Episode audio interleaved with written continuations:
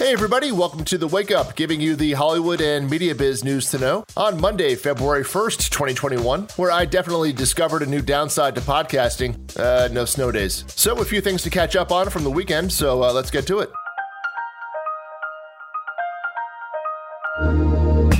Just as everyone was thinking, uh, how do you have a bidding war at a virtual film festival? Leave it to the streaming services to uh, show the way, as Apple TV Plus made a $25 million Sundance acquisition, setting a new Sundance Film Festival record. They beat out Amazon for a film called Coda, which stands for Children of Deaf Adults. That one centers on a teenage girl who is the only one in her family who can hear, and has to balance that with uh, working with her family's fishing business and just being a teenage girl in high school. So the bar for this year's festival has certainly been set, not just this year, but going forward. Remember that Apple TV Plus paid $12 million last year for a documentary called Boys State. It's hard to imagine a traditional studio or independent distributor being able to compete with any streaming service with uh, checkbooks like that. I mean, Apple TV Plus's uh, parent company, Apple, made $28 billion in profit alone just in the last three months of 2020. This year's festival goes until Wednesday. Back in Hollywood, J.J. Abrams is looking to make Cloverfield a thing again. His company, Bad Robot, has hired a writer to do a sequel, that writer being Joe Barton, who was recently named the new showrunner for the Batman TV series on HBO Max, replacing Terrence Winter.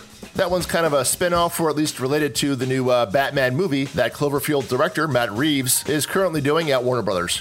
As for this new Cloverfield, uh, no plot or direction was given, nor any indication if this will be related to 10 Cloverfield Lane or the less successful Cloverfield Paradox. The only thing they're saying is that it's not going to be in the found footage style of the original, which hit theaters about 13 years ago and took in $172 million worldwide on a budget of $25 million. Over at this weekend's box office, The Little Things opened at number one with $4.8 million.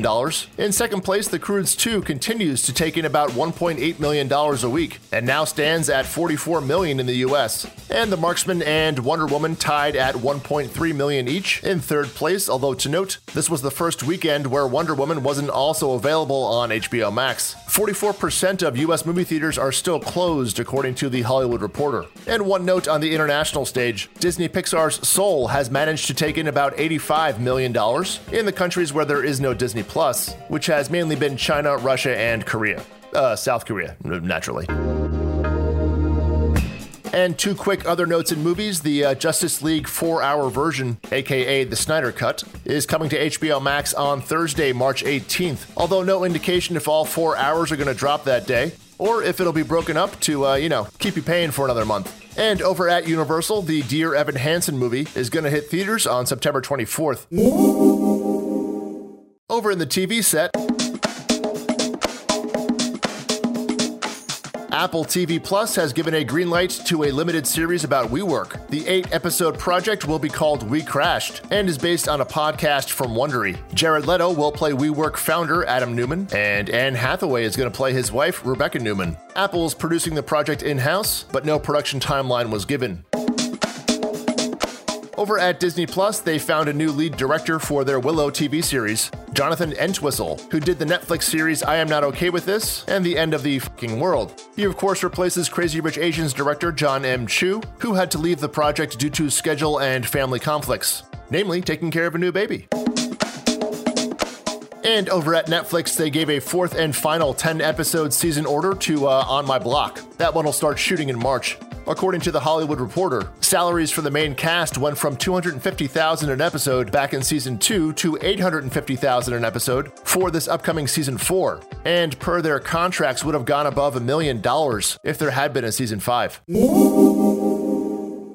And just a couple of notes in the media biz.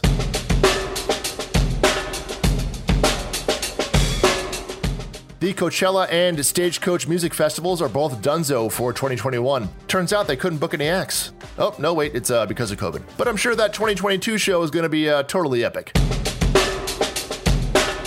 And over at Facebook, they're pulling a Jack Donaghy on uh, Facebook groups. Okay, my bad. Shut it down well, not shutting it down per se, but according to the Wall Street Journal, they're definitely going to scale it back a bit. As recently as a year ago, Facebook was making a major push to emphasize groups on the whole platform, and especially in the app. You may even recall the Super Bowl ad last year. set to the classic Twisted Sister song I Wanna Rock and featuring Chris Rock, but it turns out Facebook groups played a key role in spreading election misinformation and in the January 6th insurrection at the Capitol. So, this is why we can't have nice things.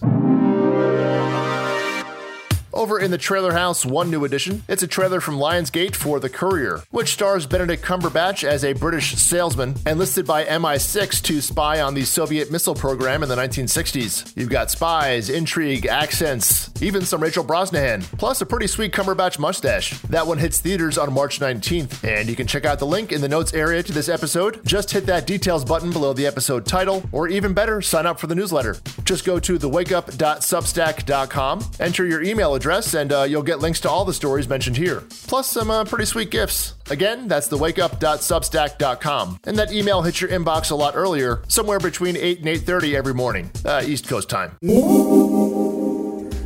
In today's programming notes, uh, nothing. What? It's a snow day. But that gives you plenty of time to check out some songs from Arlo Parks. This one here is called Hope but the young British singer has a lot of great new songs on her brand new album. It's called Collapsed in Sunbeams, and you can check out that link in the episode notes or in the newsletter. And that newsletter link is right in the episode notes. See, it's all coming together. Have a great day, everybody. I'll see you tomorrow.